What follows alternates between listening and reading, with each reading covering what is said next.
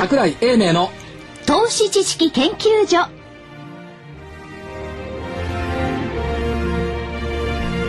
皆さんこんにちは。こんにちは。こんにちは。桜井英明の投資知識研究所の時間がやってまいりました、今週もいつものメンバーで賑やかにお送りしていきたいと思います。今日はあのいつものこう人口密度の高いスタジオになってなんとなく落ち着きを感じますね。はい、聞いてる方はわからないと思いますが、はい。ディレクターさんがいない。3人しかいない でなんかあの定談をしてるようですよね。まさに。ですね。まあ、はい。まあしかしこの1週間激動の1週間一週間。でした、はい。っていうところですね、はい。ねえ。昨日なんかも日経、まあそうだ。今日のはい。今日の日経平均を、えー、大引けの日経平均株価103円52銭高9542円65銭。9542円65銭で大引けを迎えました。まあ103円100円以上上げましたね。まあ S q 祭りも終わったっていうところ。それからあーまあアメリカも国債の入札終わりましたしね、はい。まあ、そんな意味ではちょっと動きやすくなったのかなっていうところですね。ちなみに先週出した日経平均の想定値っていうのは、はい。確か下値が9395円。でした上値が1万飛び258円。はい。でまあ上値は全然外れてるんですけども。下値9395円って言ったところでしたが、えー安値は9378円でとどまった。昨日ですよね。昨日ね、って言ったところですからまあこの水準まで来たっていうことがあって今日止まったっていうところもあったかもしれませんよね。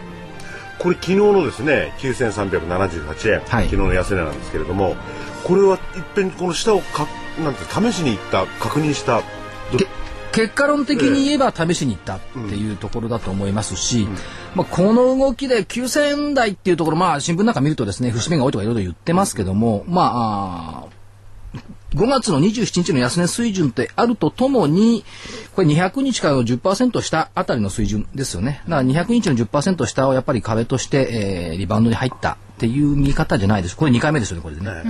やっぱ効いてますよね。25日とか5日じゃなくてやっぱ200日、しかもその10%下っていうところやっぱり意識した方がいいんじゃないかなという気がしますね。硬い話をしますと。はい。なるほどまあその辺を意識してでもですねこれからあんまり意識することないわけですよね。カンカンってきて。いやもう意識してるからいいんですけど。っていうか、な今週一番笑えたのはやっぱりどうでしょう？ハンガリーでしょうかね。あらあららら新たなみたいな感じはありましたよハンねガリー笑いましたよ。笑いだって言ったら失礼ですけどね、えーハンガリー部局、はい。もうこんな時に部局も聞いていたくないですけども、はい。で、えーだってハンガリーの GDP って13兆円ですよ。そうねなんそうですよね。日本の GDP ってね480兆ですけども、13兆円の国でしかもユーロ使ってない国ですよ。通貨違うのにハンガリーの財政危機懸念、でお加えてアメリカの雇用統計雇用統計もひどかったですね、ですね。え。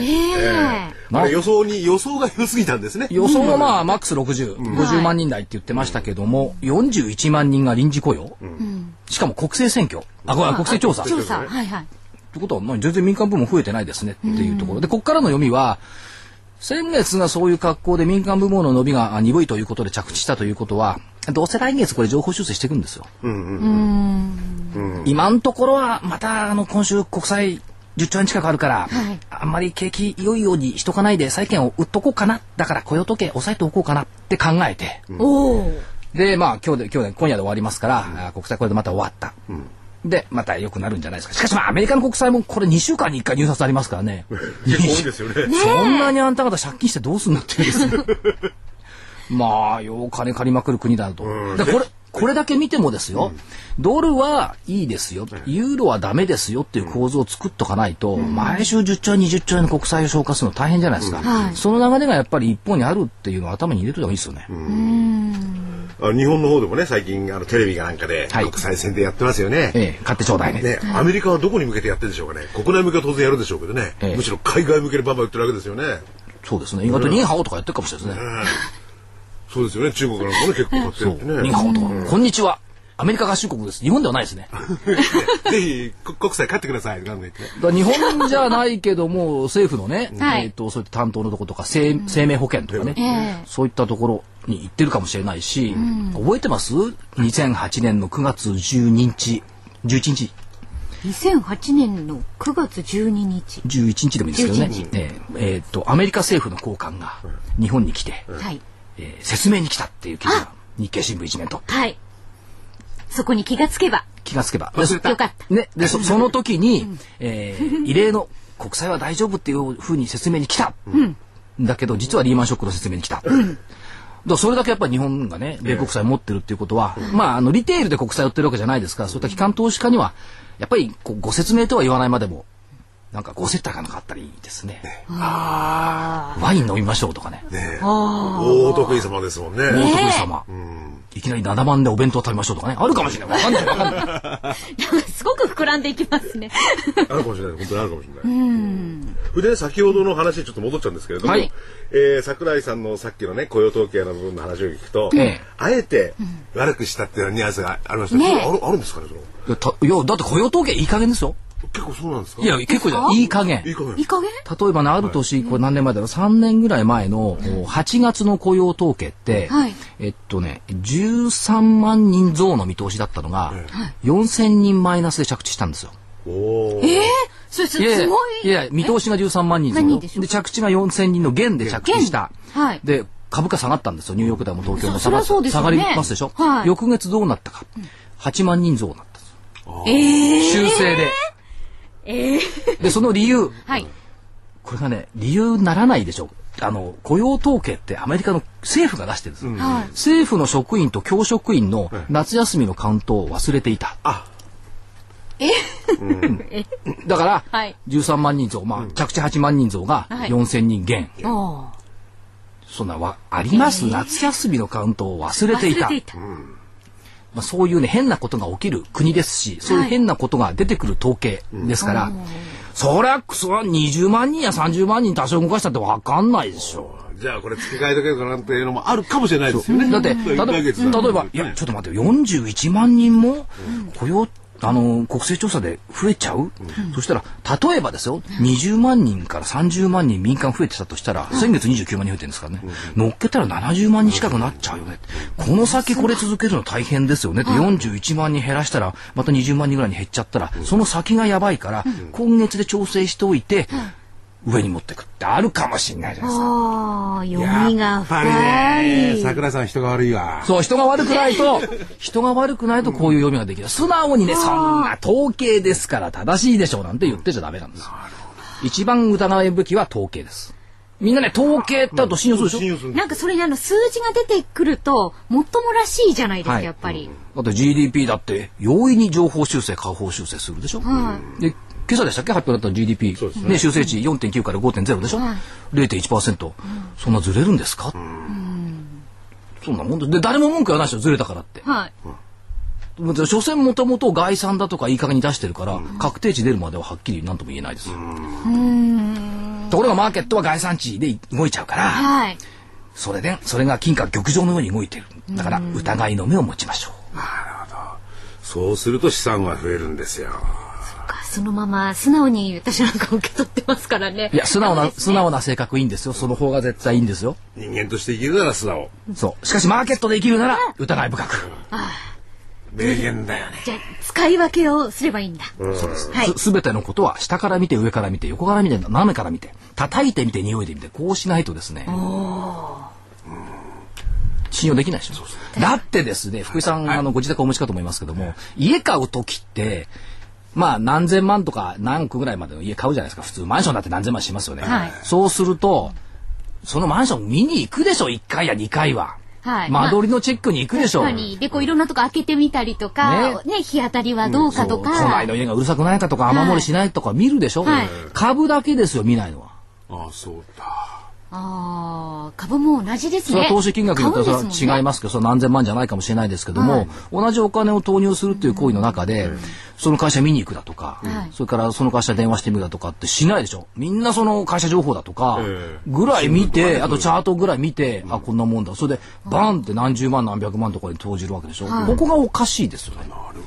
そういうふうに言われてみれば、まさにその通りですね。うんだからその一環としてね、先週もね、社長にお越しいただいて、はい。こういう会社だ。しはい。ね、来週もまずっとやりたいと思うんですよね。だから横から見て斜めから見てそういう見方をした方がいいと思いますよね。だから時々セミナーなんかでこういう話してるんですけども、はい。この番組でもしましたかね。とにかく買おうと思ったらその会社には電話してみてください。はい。って言ってますよね。で嫌だって言われたらラジオ日経で桜井ってやつが会社に電話しようって話してた。さんの名前を出していいっておっしゃってました。で最近だからセミナーが来る方とかよそで電話されてますよ。抵抗がなくなったあ、一回きっとしてみれば、そね、なんとなくそれまでこう敷居高いというか、勇気がいりますけど、でそれぐらいはやっぱりね大事なお金ですからね。うなおかつ自分のね、お金を大事なお金を投資しようっていうんですからね、それはい。やっぱり調べないとね。うん。まあそんな時間はないとは言われるかもしれませんが、まあ2、3分電話するぐらいは許されるでしょう。まあフリーダイヤルないですけどね、あんまりね。あんまり長く喋んないよね。そうそう。コンパクトにも質問事項とか、電話でかかるから。あの、決めておいて、それを聞いた方がいいですね。はいはい。で、また今週起こったことは結果的には、まあヨーロッパ、あるいはその中国っていったところに目がいいってますけども、はいやっぱりね、ご本尊はアメリカなんですよ。要するに、今アメリカでやってることは上院と下院が一緒になって金融規制法案を一本化しては、いなんとか進めようっていうのが一つ。それから、なんでね、サルコジさんとはいメルケルさんが手握って、いこの間まで喧嘩したんですよ。はい喧嘩したの、この手握って空売り規制ネイキッドショート。これやめるように書簡を出した。で、ヘッジファンドいじめというか、ファンドいじめをバンバンやってきたわけでしょ。そりゃファンドも戦いますよね。そんなことしてるんだったら僕たちマーケット壊しちゃうよ、崩しちゃうよ。僕たちにこんな自由な活動させてくんないんだったら嫌だって言って戦ってたのが、今週選手という動きと見た方がいい。だからご本尊アメリカ。で、お刺身の妻、大根だとか人参だとかはヨーロッパと中国。その恫喝の一つに、はいこのハンガリーで火つけたなんてこと言えないんですかね？え、あるでしょ？うねあ。れはフィンフィンチがまあ言ったわけですね。ええあれはフィンチじゃない、首相そ首相そのものなんあのですね、格付け機関は言ってません。報道官がね、ボロッと言ってしまった。あんた報道官がそんなこと、だ聞きか、聞きしきないですよね。うんというところありますよね。もっと面白かったのは日本の R&I っていうね、格付け機関。ええ報道官がうちは危ないかもしんないよって言ったのが先週の金曜日。そしたら月曜日、火曜日になって格下げですよ。国内の格付け機関は。いやー国内の人々は優雅ですね。日本の格付けってそんなもうみんなが知った後に格下げしてどうすんのみたいなとこあるんですよ。う んのんき、のんきですね。そうか。それでまあいずれにしてもそういうだ僕でも格付けできますよね。あ、そそれだったら私だって格付けできますよね。っていうことですよねいや。さんはその日その段階あるいは今もその前に。いやいや、そうじゃなくて、いや、ハンガー。リーが危ないって補佐官が言ったら、2日ぐらいしてから、格下げって言えばいいんでしょ？うん。それでお金としては怒りますよね。ねえ。ねそれはいいんですけど、あんまり人のこと悪く言ってもしょうがないですけど。はい。いずれにしろそのね国際的ないろんなマネー、まあ動かしてる方は自由な活動をさせてくれなきゃ嫌だっていうことですよね。そそれがこでもと通るんですかねこれ。いやいや、通ってるじゃないですか、だって。1万1000にいた日経平均が9000円台前半まで落っこった。ニューヨークダウも1万ドル割れてきた。という意味では通ってるし、で、株価を下げてる一方で金を上げてるでしょ。はいそうそう昨日は下げましたけどもね、はい金を上げたり国債買ったりして、えーそっちでお金運用してますから別に片方株下がったって痛くも痒くもない逆に売ってるああなるほど。っていうところだと思いますよ世界マネーの意思としては。だからその巻き戻しがじゃあいつあるんですかっていうところに今度は逆に期待したいなというところですよね、すぐにはないんでしょうけどね。で最近気がついたんですけどね株価っていつも朝起きるでしょ、はい。みんなニューヨーク気にするじゃないですか。気にします。とりあえずなんか出てくると、あ、今日は高いのか、安いのかって、やっぱ見ますよね。でニューヨーはいク気にするのはダウは気にするんですよね。そうそうだだ。で、意外とナスダック無視するんですよね。で、さらにほとんど気にしないのが SP500。あはい。まあ出てこないね、まあ曲も曲そうですよね。ねはい。だけど、採用銘柄数から言ったら、そうそうですね、500か。どう考えたって SP500 でしょうよ。えだから、海外の外資系のレポート見ると、ニューヨークダウの予想レンジなんか出してるとこ少ないですよ。みんな SP500 ですよね。1200ポイント目標とか1350ポイント目標とか言って、SP500 が、あーマーケットの、なんつうんですか、その指標になってるのに、日本の私たちだけが、たった30銘柄しかないニューヨークダウだけを気にして、なんで日本はそんなにニューヨークダウを意識するようになっちゃったんですか？やっぱりに日経平均株価って9あれダウ平均株価って言いましたから、同じダウだから。あ昔は東証ダウ平均でしたかね。うんあ、なるほだど。それでダウが株価だっていう、こう、刷り込みが入っちゃってるから。ああ、なるほど。そういうところから始まってるんですね。ということだと思いますけども、それそれはそれといいとして、はい。これ、東京の株価とニューヨークの株価東京はニューヨーク受けるから、はいニューヨークの影響を受けてるとみんな思うじゃないですか。はい。だけどよく考えたら地球はぐるぐる回ってるんだから、はいニューヨーク市場はええ東京が終わってヨーロッパロンドンが終わって、はいでニューヨーク開くわけですよ。はいそうするとニューヨークは東京の影響を受けて上がったり下がったりしてることもあるんじゃないですか。そんなご冗談をと僕なんか言いたくなっちゃうんですけどそう冗談じゃないですかどうなんでしょうかね。今日のですね、はい。えっ、と、通信社なんかの ADR っていうアメリカ予託証券の動き、昨日の ADR 下げてるんですよ。はい。えトヨタだとかね、えっ、と、京セラだとか上場向こうでしてますよね、下げてる。下げてる理由は、東京の下落を受けて下げた。ところが私たちはね、ADR が下がって戻ってくると、ニューヨークで ADR が下がったからって言って、はい。ADR 下がる、東京、下がるだろうと思うでしょ、で、昨日 ADR 下げてるんですが、今日日経平均いくら上がりましたっけ？103円ですね。関係ないじゃないですか。なるほ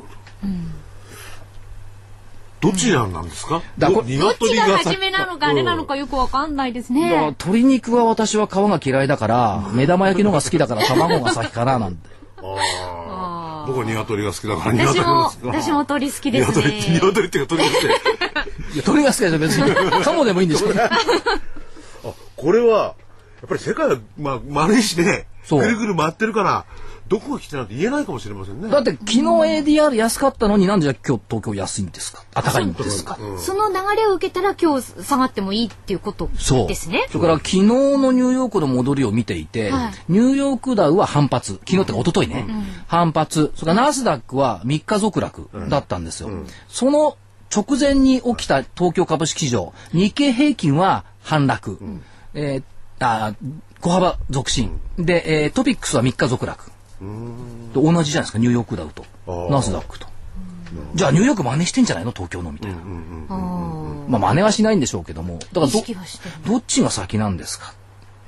それからね、個別の銘柄でいくと、例えばその、昨日のニューヨークって朝方ずっと上げていて、引けにかけて下落しましたよね。はいで朝方朝方高かった理由の中に、テキサスインストゥルメンツの業績情報修正っていうのが入ってたんですよ。はい。でテキサスインストゥルメンツの業績情報修正っていうのは、ニューヨークの一昨日の引け型に発表になったんですよ。うんうん。うん。で、東京市場はほぼ反応せず、はい。それからニューヨークの夜間取引も反応せず、ところが反応したのは朝開いたニューヨーク市場。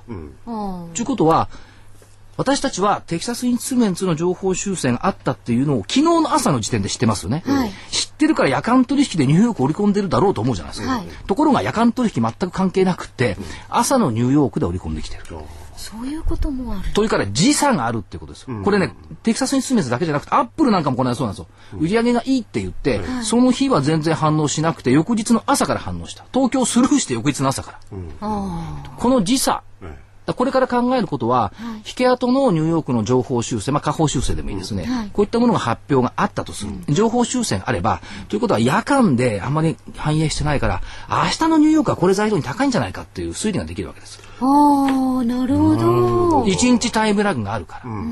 で、私たちのやっている錯覚は、ひょっとすると、アメリカの人たちは、夜中中こうね、一生懸命ウォッチしていて、はい東京を見たりしてるんじゃないかってこう錯覚するじゃないですか。自分たちがしてるから。はい夜中起きてて FX とか見てるでしょ。はいあの怠惰な、怠惰って行われますアメリカ人がですよ。夜中中起きてそんなことするわけないと思うんですよ、私。うん。ねそうだな。どうですか？あのアメリカ人のお友達が。あのね、ウォールストリートで はい。トレード終わった後に、まあ、紙ぶん投げたりして、ええ。彼らもう飲んでますよ。あ、もうそこで、はあ、終わったみたいな感じ。に今頃なんてもうね明るいんですよ。そう。いつまでも。日が沈まないんだ、またあそこは。あ、そうなんですか？明。るいうちから飲んでる感じになっちゃって。おー。8時か9時ぐらいまで明るいですよね。じゃあもう長いですね、終わっか、終わったらピタッと終わってね。はあっと飲みに。あ、その切り替えは。だから、これはニューヨーク、マンハッタンだけじゃなく、ウォールストリートだけじゃなくって、例えばね、茅場町だって、兜町だって昔ですね、バタチさんいたじゃないですか。終わったら、焼き鳥屋さんとかたくさん飲んでたでしょ、もう多分今でもそうですけど。だから、終わったらたら、、ゼロ、ゼロ。日本人のある一部の人たちだけがガーってこうねでも本当そんなことしてたら、あの、体が持たないですよね。でしょ？だからよくほら、夜中ウォッチングしてる方おられますけども、はいもっと言いたいのは、夕方見ているね、夕場の日経平均とね、明日の朝戻ってきたニューヨークダウとね、全然姿が違うことが多い。ああ。それから夜の12時に見てても、朝になったら全然違ってだってるとか。このところ結構そういう動き多いですよね、アメリカね。いやだからその時間帯にトレードするのはいいんですけど、はい。ニューヨークことニューヨークに関して言えばずっと見てるのと朝起きた時全然違うこと多いですよね。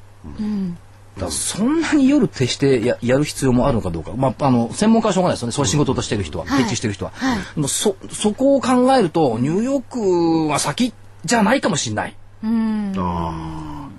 そうか。それでさっきのニワトリと卵の話になって、まあぐるっと世の中回るけれども、どっちが先かどっちが後かっての分からないってことわかんないでね。ですすね。じゃあこれ、今日日経平均は100円ぐらい上げて終わってますけども、それを受けた格好で、えーヨーロッパが、あアジア結構頑張ってるし、まあ上海わかんないですけどね。で、えーロンドンもう一回見てね、それからあフランス、ドイツを見て、ニューヨーク開けて、なんかアジア頑張ってるから、じゃあもう一回復活できるかな、みたいなね。国債の入札も終わったし、みたいな。なるほど。ということはね、あの、それこそ、時差をね、頭に入れて物事を考えなきゃダメなわけだ。そう。なんかのじ時差ですよ、多分。だから私たち朝起きて見るから 見、るからそれだと思っちゃうけど、ね、朝起きてテキサスに詰めた引け跡に情報修正ね、これはいいニュースだけどもって反応してないからおかしいなと思ったら翌日反応するっていうね。か自分たちの生活のリズムにやっぱり当てはめてしまうからやっぱり現地だから生活時間をニューヨークにしてみると、置き換えてみないとダメですね今なんか寝てますよね。あ寝てま寝てるっていうかどうなんだろう。今もうそうだな、じね。そうですね。寝てるでしょ？まあ起きる人はこの東京の引けにね、一生懸命起きてる人めったにないんだよね。日本の駐在員ぐらいでしょ。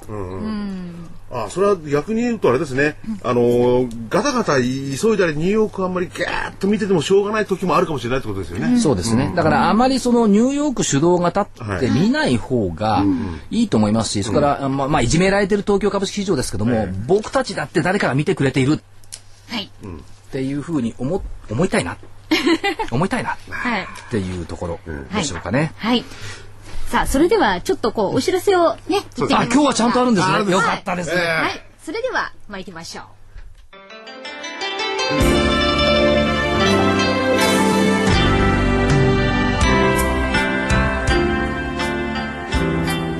こんにちは。桜井英明の投資知識研究所研究員の加藤真理子です。桜井所長の投資知識研究所お楽しみいただいていますか？この番組はこれから株式投資を始めようと思っている方や投資を始めて間もない方にはなるほど。株式投資ってそういうことなんだと納得していただきまた投資経験の長い方にもそうだったのか。そんな風にすれば楽しくリターンが増えるのか。とはたと膝を打っていただきたい。そんな番組です。投資知識研究所の桜井英明所長は日本の株式の中心地兜町など世界のマーケットカタリストと言われています。カタリストとは英語で触媒のことですが桜井所長は株式市場と個人投資家をつなぎさらに触媒のように市場と投資家が良い連鎖反応を起こすよう願っています。どうぞこの番組桜井英明の投資知識研究所をお楽しみください。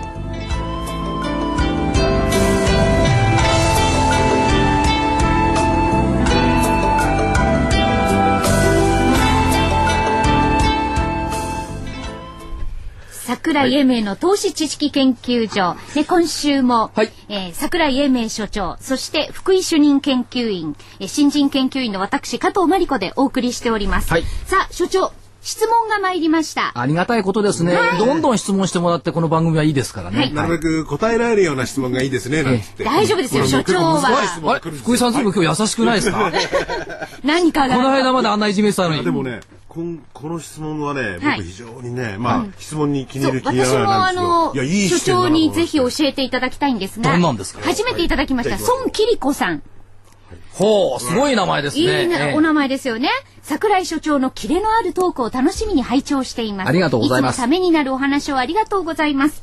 株式ド初心者のため、はいとても低レベルの話でお恥ずかしいのですが思い切って質問させていただきますかし。こまりました。よく先物主導で株価が上がるとか下がるとか言いますよね、はいはいという話を聞きますが先物と現物との間にどのような力が働いているのか、ぜひご教授くださいこそこで終わりですね。それで、ええまあ、あの、大きな力が働いているとしても、日経の銘柄が225もあるのに、はいなぜ現物と先物の価格がほぼ綺麗にイコールになるのか、いつも不思議に思っています。不思議ですよね。不思議です。私も不思議ですよ。はいで。そんなことないんで、あのー 特にその機関投資家とかですね外国人投資家っていうのは、はい。鞘取りをするんですよ。鞘取りっていうのは、はい。えっと先物の値段値段と現物の200日経平均の間、まあ、これは225銘柄の集合体の間にはい。差ができてどっちかが割安割高になってるんですよ。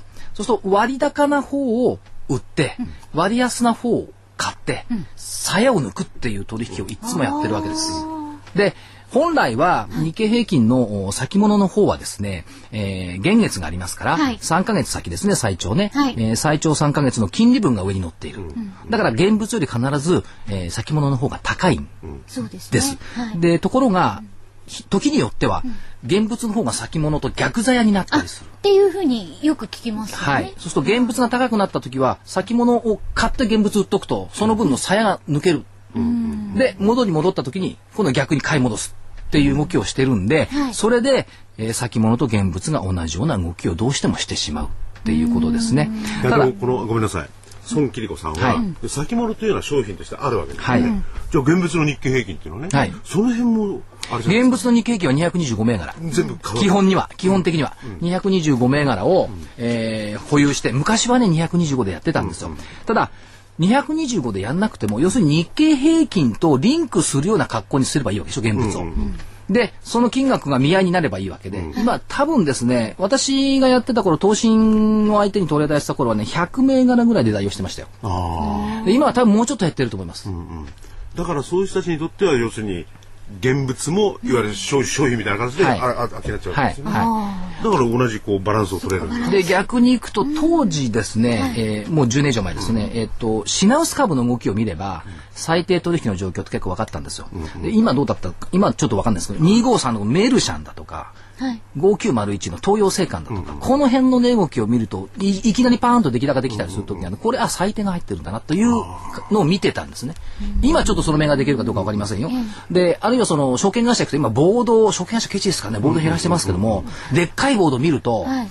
値段がね、チカチカチカチカチカってこう、はい。動くんですよ。はいあれは最低が、現物に最低買いが入ったとき、あるいは最低売りが入ったとき。あ、その、わーっと動くときですか？もう見てるとね、瞬間にパパパッありますよねうんただ最近東証もあの早くなったんで、目に見えなくなっちゃったんですよ。昔はチカチカチカッとなって、ああ、最低が入ってるなっていうのをやったんですよね。あただですね、今のご質問で言うのはなぜリンクするのかって不思議じゃないですか。そもそも日経平均先物って3月、6月、9月、12月っていうはい。年4回の現月がある。まあ今、明日 S q で変わります。9月に変わりますね。はい。今6月じゃないですか。だから9月がもし下がると読んだならば、別に今の値段にね、延長線上でいかなくてもいいでしょっていう発想もあるわけですよ。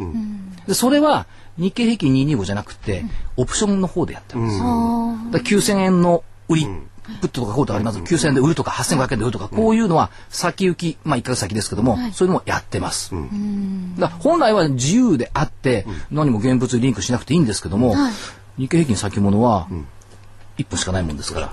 だからみんなが現物の延長線上で物事を考えるから、その値段にリンクしたところになっちゃう。どうしても上がれば売る、下がれば買買ううみたいになるから、結局こう、ななんていうんですか、水準になるようなもそう、のが。現物を見合った水準になっちゃう。だから本来はフリーでフェアなあ値値を作ればいいんですけども、お参加者の大勢がそういうふうに現在の延長線上で物事を考えて投資をして単に鞘取りしてるだけだから、今の現物の値段と先物の値段が一緒になっちゃう。で、どっちがややりやすいかって言ったら、先物を動かす方が現物よりはるかに楽なわけですよ。証拠金少なくていいし。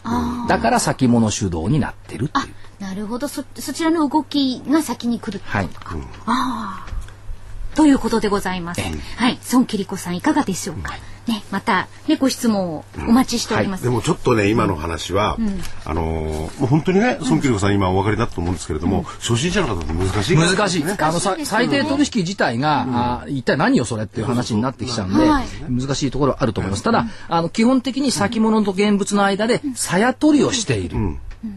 だから、本当は現物だけでいいんですが、先物があるんで、先物と現物の鞘がああった時にはみんなそこを目ざとく、はい。要するにリスクっていうかそのそリスクじゃないですね、その損をする可能性が少ないわけですよね、割安売って割高売って、今あの鞘を確定しちゃうわけですから、だからそういう取引をみんなやってる鞘取り取引、で基本は同一のものと考えちゃうわけですもんね。同じです、同じなの川さんからそこ抜くわって感感じですもんね。基本は同じです。同じですから、うん、そうなんだ。ただあの先物になっちゃって、一つになっちゃってるから見えないんで、はい。そういったところをですね、やっぱり桜井さんの説明はわかりやすいな。いえででさすが所長225、225ありますけども、はい。その225の集合体が日経平均225になって先物225になってるから、はい綺麗にイコールになる。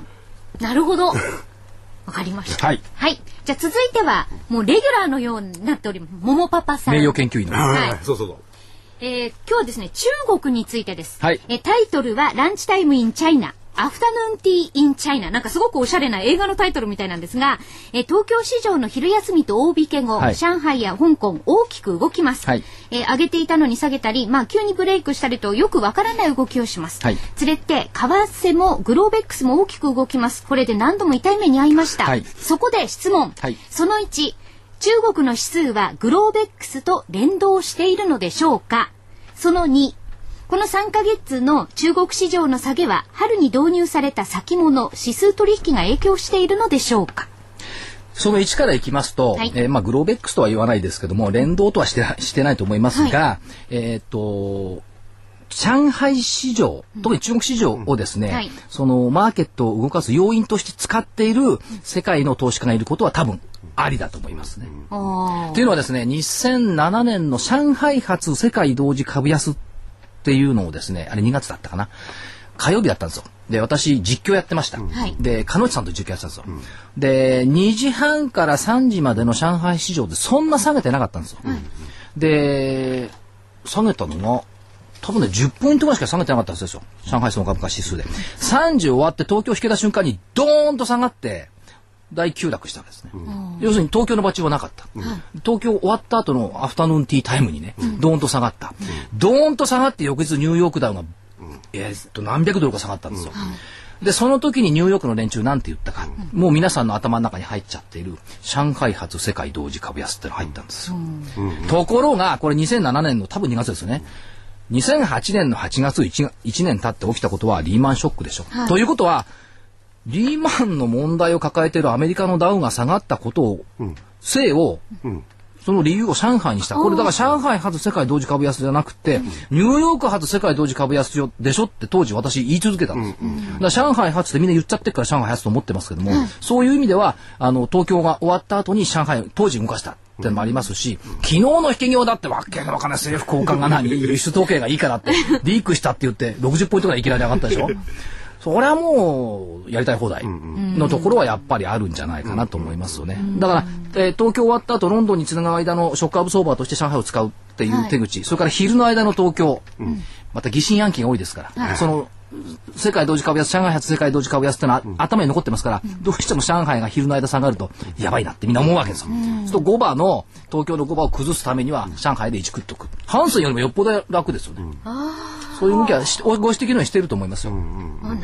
で、2番目が、はい。2番目が、えー、中国市場のこの3ヶ月間の下げは春に導入された先物指数取引が影響してるんでしょうか？当然だと思います。あこれずるいんですよ。みんな指摘しないじゃないですか。あ、金重の柳さんなんか、あ俺先物はもう、引っ張ってますよ。明らかに言ってますから。あところが、まあ、あの、報道がされないんで、えー見にくいんですけども、えー先物主導型です。日本と一緒。あなるほどだから規制入れようとか今してますけどね。そんなもん先物を入れれば餌食なに、分かってんじゃん、そんなものね。ですよね。ええ東京市場3万円台で日経平均先物入れてね、7000台まで起こったんですよ。ただし、あの、教訓があるから、にはいに日本があれだけやられた教訓があるから、まあ中国はそこまではないですよねそこまでひどくないと思いますよ。でも、モンパワさん、ほら。いい視点ですね本当です。おっしゃる通りだと思シいます。カゴの魔の手がついに中国にも伸びたと感じているのですがマジックハンド、ゴッドハンド。ゴッドだったらいいですけどねデビルですよ、これね。ねえうんおおっしゃる通りです。シカゴの天の手。それから、まあそうは言っても、グローベックスにね、あんまり振り回さない方がいいですよ。夜間のグローベックスと、おお朝起きてのグローベックスっていうか、全然違いますからまあ、。先ほど時差のお話じゃないですかね。うんだから商い大して取引ないんだから、ちょっとの商いで。意外と日本人がやってるかもしれないですかね。夜のグローベックス。あ、なるほど。あねえ外ねその外国の方がやってると思ったらアメリ実はカ人は寝てるんだから日本人がやってるかもしれないし。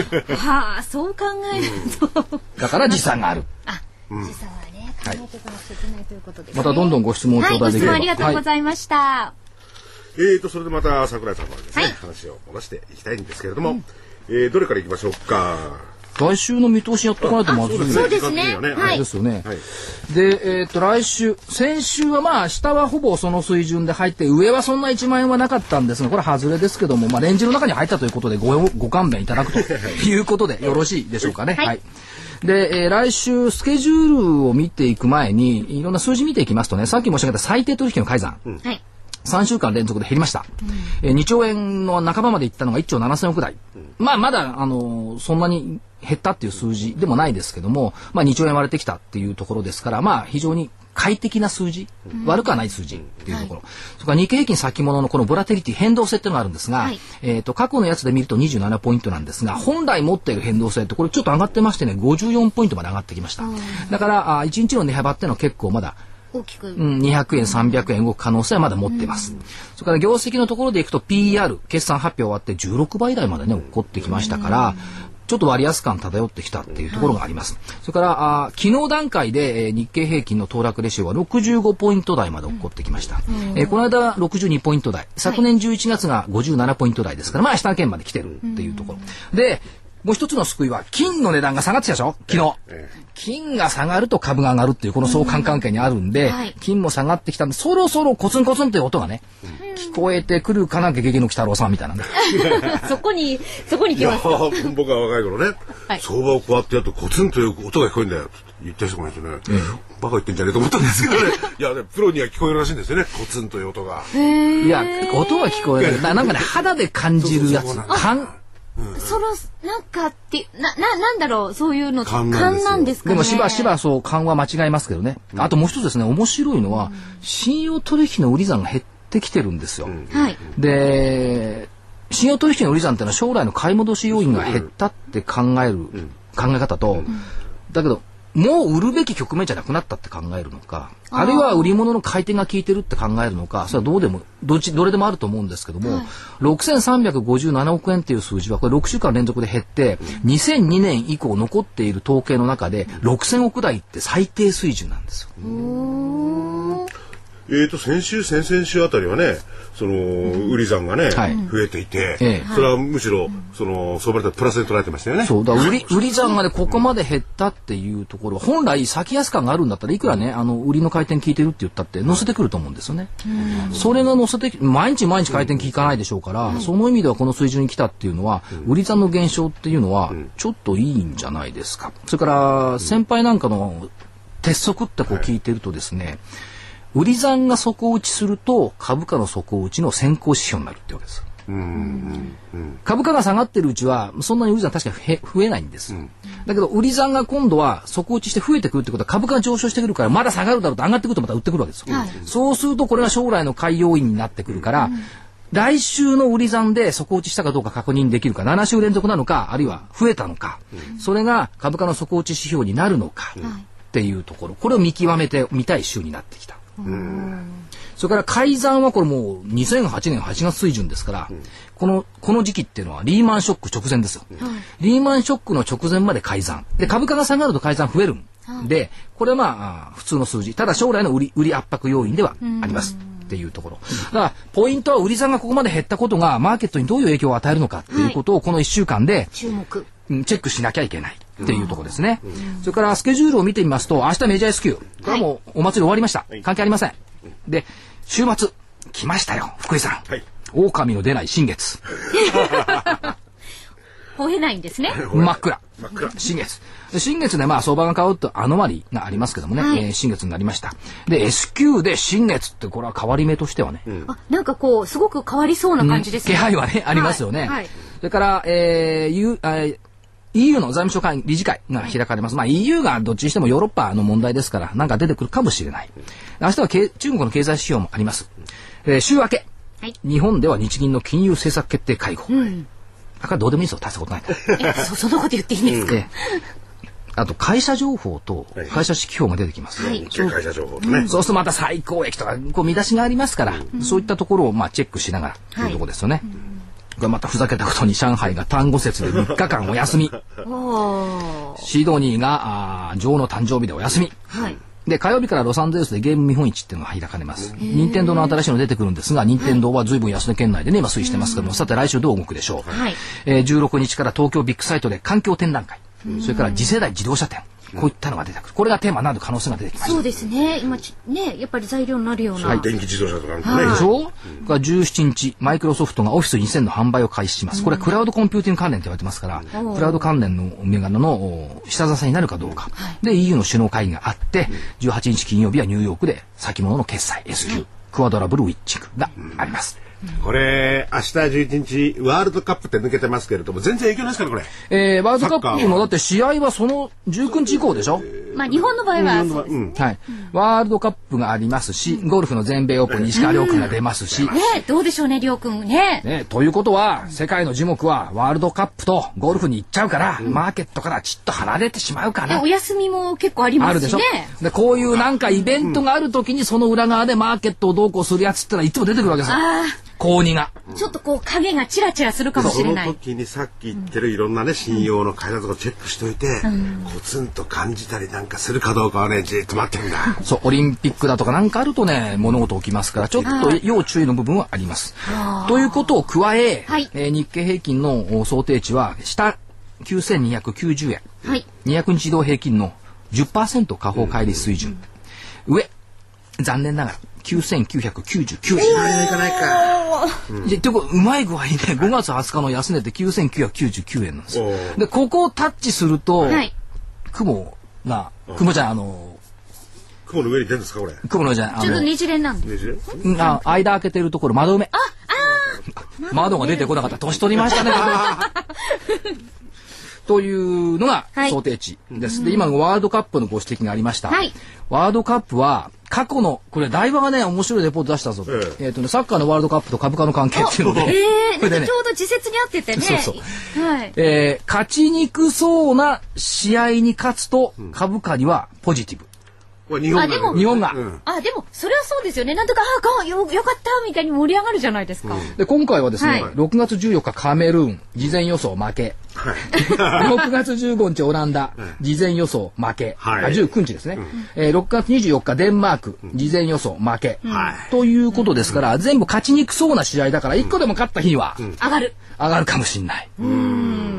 で、ただし、勝ちそうな試合に負けると下落する。あ、だってそれはやっぱがっかり度が大きいじゃないですか。勝ちそうな試合ないから。ただですね、ただですね、1998年のフランス大会から、はいそれから2002年日韓でしょ、はい2006年ドイツ、はいこのね、日本の勝ちと負けと株価を調べると、実はあんまり良くなくて、勝つと株価下がってるんですよ。あ、あれ？でね、引き分け勝ちはあんまり良くない。負けると株価上がってる。うん。ということは、えサッカーのファンの方には多分叱られるんでしょうけど、上がるってこと。マーケット的には、負けた方が株価にはいいのかな。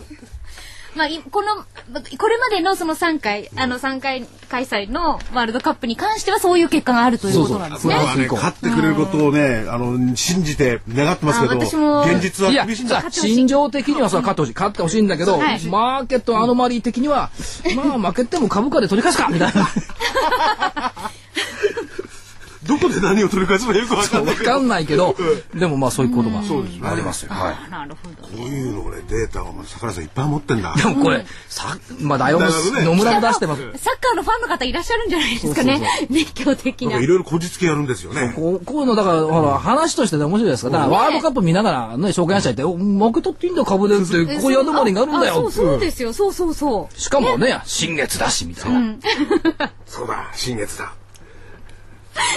じゃあここでちょっとあのーね、桜井さんのはい。DVD まずはこの投資知識研究所の、えー DVD 第3弾になります。今回はあの企業の真実を知れ、はい。はい。企業業績はここをこう読め、はい。という題名がついております。えまあ企業単身などの見方をね、桜井所長にまあ先ほどこの番組の中でもね、はい。いろいろ言ったんですけど。あそれ次回の？次回はいはい6月号です。6月号。はい。聞いてませんでした、はい。えーもう6月ですよ。6月です。ははい。い。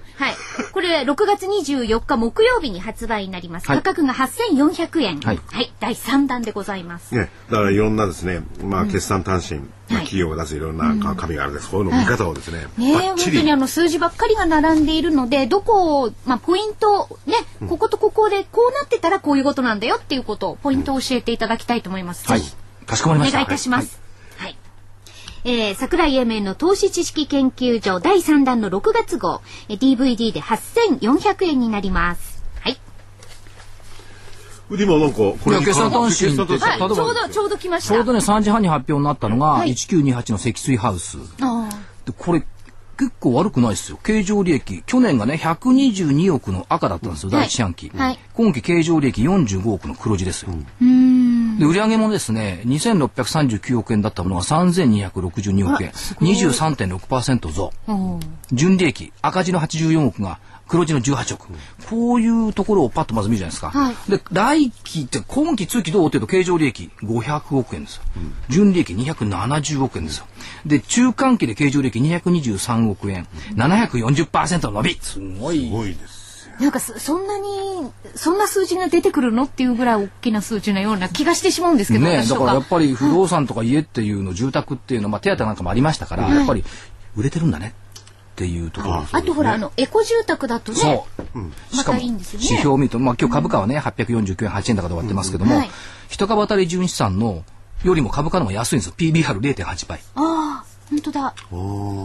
下まあ PR はね28倍ちょっと割高ですけどもでもこの業績がまた伸びてくれば PR 下がるから、はい。そういったところをどうリンクして見ていくかっていうのをね、DVD でそう。はい。こういうの見ながらやりましょう。そうするとねいい株が見つけられたりなんかするんですよね。ねえなんかいろいろとその見たのでこう多角的にとかいろいろな方面からはい。見て、その買おうと思っているようなね株とかを選ぶことができますよね。はい、電話もしてください。はい、あそれとあの桜井所長もですね聞き手として登場される柳さんと英明さんの中国通信虎の巻も来週ですね。ちょうど1週間後17日木曜日に。柳いや柳さんは柳って言っちゃいけない。柳さんは面白い。はい。で中国で日本切ってる中国通。いねやえ。そそれはすごいななんかいろんなね制度とかそういうのねよくご存知なんですよ、本当に。で歴史から何からねで現実に起きてることを本当に彼優しく話してくれるんで、本当わかりやすいですよわね。かりやすいです。よ、はい。で報道で出てこない部分さっきの先物なんかもそうですよね、それからじゃあ地方と都会の格差ってどうなってるのよとかですね、そういったところを噛み砕いて話してくれますんで、私も優しく聞きたいなと思こっております、れからはね、その中国市場を知らなければまともな投資家じゃないですよね。うんまあ知らな知らなくて知ってた方がいい 知っってた方がいいぱりお隣ですからね。ねでできれば行ってみてきた方がいいああ、そうです。やっぱり。でも行くお金がちょっと高いなと思ったら、柳の DVD 聞いたらいいこちら CD です。あ CD CD CD。はいえ価格の方が5250円になります。来週の木曜日、6月17日に発売になります。柳井さんと英明さんの中国通信虎の巻。虎の巻ですもん。なんかあの、今年何年虎年虎年ですよあちょうどいいじゃないですか千里を走らない。そうちょうどいいななんかかあの、こう、ホラー中なんかでこう、修行してそうですよね。虎の巻とか言うとね。アライグマじゃないんですからね。あ、そんなことはないんですか水に打たれて3000尾。勘弁してください。穴の中で修行なんて嫌だ俺。ええそうですか。なんかあの、ね、でも柳さんとってもあの、優しい方で。ね。たまに傷はお酒に強いことだけが彼はたまに傷。ね、これ本当余談ですけど、本当にお強いですよね。ねはい。マリちゃんも知っている柳の酒の強さ。はい。はい。えーこちらの方ですね、ご紹介しました CD、DVD、お問い合わせお申し込みは、えーラジオ日経の事業部にお願いいたします。電話番号は東京03-3583-8300東京03-3583-8300です。月曜日から金曜日の午前10時から午後5時30分までお待ちしております。さて、もう時間も。じゃああと5分ぐらいになり5ましたね分ぐらいでバーッと駆け足で今週気に入った数字がたくさんあったんでお話していくと、はいまずゴールドマンっていうのがいるじゃないですか。これどこで見ましたけども、いるじゃないですか。いや、いるんです、ゴールドマンね。はいえー アメリカの金融危機調査委員会というのは喧嘩してるんですよ。これで金融危機調査委員会が、ちゃんと報告書出せって言ったら、はい25億ページの報告書を出した。すごいですよね。これね、これ、これ嫌味ですよ。闇でしょ？どのぐらいの高さになるいや違う違う、んですかもものじゃなくてじゃなく、5テラバイトの記録を提出しました。ね？で、1テラバイトあたり5億ページ分のデジタル情報だから、はい5億テラバイトは25億ページ分になる。はあそしたら、えーアメリカ金融調査委員会は、言語道断だと。ね、これ、これはもう挑戦だって言って、で、そしたらゴールドマンの広報担当は、いや、求められた情報を提供してきたんだと。あ、なるほど。た金融調査委員会怒っちゃって、召喚状だ。あほい。来いあ。なんかちょっと粋な感じもするのは僕だけでしょ。いや、だどっちがね、どっちがいいかわかんないね、これ。どっちが正しいんだっていうか、な、そんなことやってんのって。思ってね、今週これね、一生懸命紹介してるんですよ。25億枚ですよ、でも25、億これ枚。作る方も大変だし、出された方も、いや、だから何でも何でもいいからデータにしろって多分指示出したんでしょうね。関係ありそうなものはデータにしろ。そしたらこんなになっちゃったんですね。こんなになっちゃった。それからもう一つ、き昨日の新聞ですけどね、はいインドの原発はアメリカとフランスが受けたっはい。ていうのがあって、GE とあればはいが受けたんですけども、そしたら、受けたのはアメリカとフランスなのに、でも日本の技術がないと 作れないから、日本もインドと原子力協定結んでよってお願いしてきた。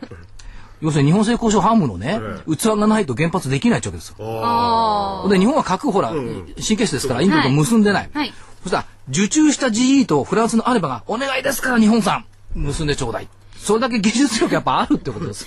でもあの、自分のところだけではできないのに、受注で受きるっていうのも注する君たちもすごいねっていう。はい。が、私もびっくりしたんこれは偉いですけど。これはね、どっちが偉いかわからないけども、はいこれも面白いニュースの一つです。本当に。いや、でも、あの、必要とされる間にですね、はい日本も頑張らないといけないですよね。本当ですよね。ねえまあね。まあ原子力なんていろんなことを考える方もいらっしゃってね、はい経験には言えないけど、まあ、日本の原子力とは非常な技術を。技術は、技術はあるんです技ですよね本当に。あの、産業用はね。うちのはいね、熱電気を使うね。はいあと最後にですね、一つ不思議なことがあって、ニューヨークダウって30銘柄じゃないですか。はい。はい。全部足すとね、1300ドルしかなんないんですよ、大体。え、あ、今の30株銘価柄の株価を全部足すとね、1300ドルなんですよ、大体。1300ドル。はい。はい。えー、ゼロゼロ二つけ大したことないな。いやところが、なぜね、ニューヨークダウって1万ドルもそうそう、。一万。あ、本当だ。丸が一つ多い。いや二つまあ二つか。二つ。あ、一つか。一つですよね。1300ドルでいいでしょって思うのに1万ドルしてるっていうのは不思議じゃないですか。で、ここのミスはね、日経平均でもそうなんですよ。日経平均全部足すとね、えーっと、20万円か30万円になるはずなんですよ。ところが、1万円弱でしょ。おー全部足すと24万円だったかな。えー、な、なんでなんでしょこれは助数っていうのがあって、スタートからずーっと来て、整合性を持つために助数割るんですよ、ある数字で。で、日経平均はね、日経新聞読んでもらえばわかります。24. 点何ぼで割るんですよ。はいこれ、毎日出てます。で、24で割るから、1日の値動きの24分の1しか反応しない。ところが、ニューヨークダウは、1300が1万ドルになるってことは、0.15ぐらいで割ってるんです。乗数が。そうか。ということを考えると、これ、計算だけしていくとね、すべての銘柄が1ドル下がると、ニューヨークダウは200ドルぐらい下がるんです。あ例えば ATT なんて24ドルしてるわけですよね。高い銘柄でいくと、エクソンなんて60ドルしてる。う。おー IBM なんか123ドルしてる。これ30銘柄全部1ドル下げると、ニューヨークダウって200ドル下がる。あ。数字のマジックだ、これ。そうするとみんな200ドル下がると大変だって言ってますけど、一銘柄が全部下げたとすれば1ドルしか下がってない。おー大幅安じゃないじゃない。あ、でも大幅安に思ってましたけどね。なん数か、字上はね、数字上は、だから大幅安の大幅っていうのはどこを根拠にしてみんな言ってるんですかっていうね。大して安くねえよとかね。でしょ？うん。だから、全部が1ド今日。これだけ聞いただけど勉勉強になった。これをね、もうちょっと、あの、次回以降ね、この助数の追求とかをね、あ、それ全然わからないので、はい、ぜひ所長に教えていただきたいと思います。数を見れば違ってくるかもしれない。そう。え200ドルしか下がってないじゃんとか300 ドルしか上がってないじゃんってなるかもしれない。なんかちょっと気持ちの余裕が出そうなような気がします。ねさあ、ね、今週もあっという間に時間が過ぎてまいりました。ね、もうお別れの時間ということで、はいね、まあね、季節も梅雨に入ってきますけど、ね、はいまだ東京地方は今日いい天気なんですよね。まああの梅雨の晴れ間を求めて、はい来週も頑張っていきたいなというふうに考えております。はい、えー今週も桜井英明さん、そして福井主任研究員、そして私、新人研究員の加藤真理子でお送りしてまいりました。それでは皆さん、また来週。さよなら。さよなら。